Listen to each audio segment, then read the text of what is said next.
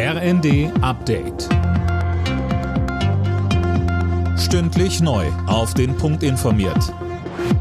Ich bin Eileen Schallhorn. Guten Morgen. Finanzminister Lindner warnt vor einer ernstzunehmenden Wirtschaftskrise durch die hohen Energiepreise. Er fordert deshalb eine offene Debatte über Fracking in Deutschland und über die Weiternutzung der letzten drei Atomkraftwerke. Bei den Koalitionspartnern stößt er damit aber auf taube Ohren.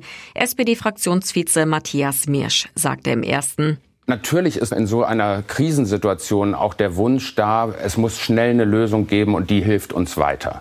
Aber damit komme ich vielleicht über die erste Schlagzeile. Wenn ich genau dahinter gucke und substanziell abprüfe, ist das eine Lösung, ja oder nein, komme ich bei dem Thema Atomkraft ganz schnell zu der Situation, ich mache den Leuten was vor.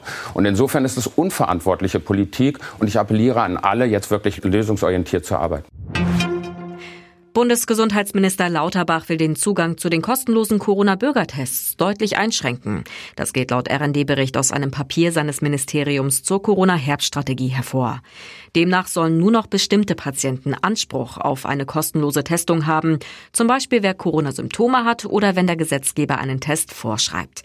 Ansonsten ist ab Juli Schluss damit. Heute will Bundesgesundheitsminister Lauterbach mit seinen Länderkollegen darüber beraten. Bei einem Erdbeben in Afghanistan sind mindestens 40 Menschen ums Leben gekommen und Dutzende wurden verletzt. Das Beben der Stärke 5,9 hatte sich laut der US-Erdbebenwarte an der Grenze zu Pakistan im Südosten des Landes ereignet. Bei der Schwimm-WM in Budapest hat Florian Wellbrock über 800 Meter Freistil einen neuen deutschen Rekord aufgestellt und damit Silber gewonnen. Schneller war nur der Olympiasieger Bobby Fink aus den USA. Alle Nachrichten auf rnd.de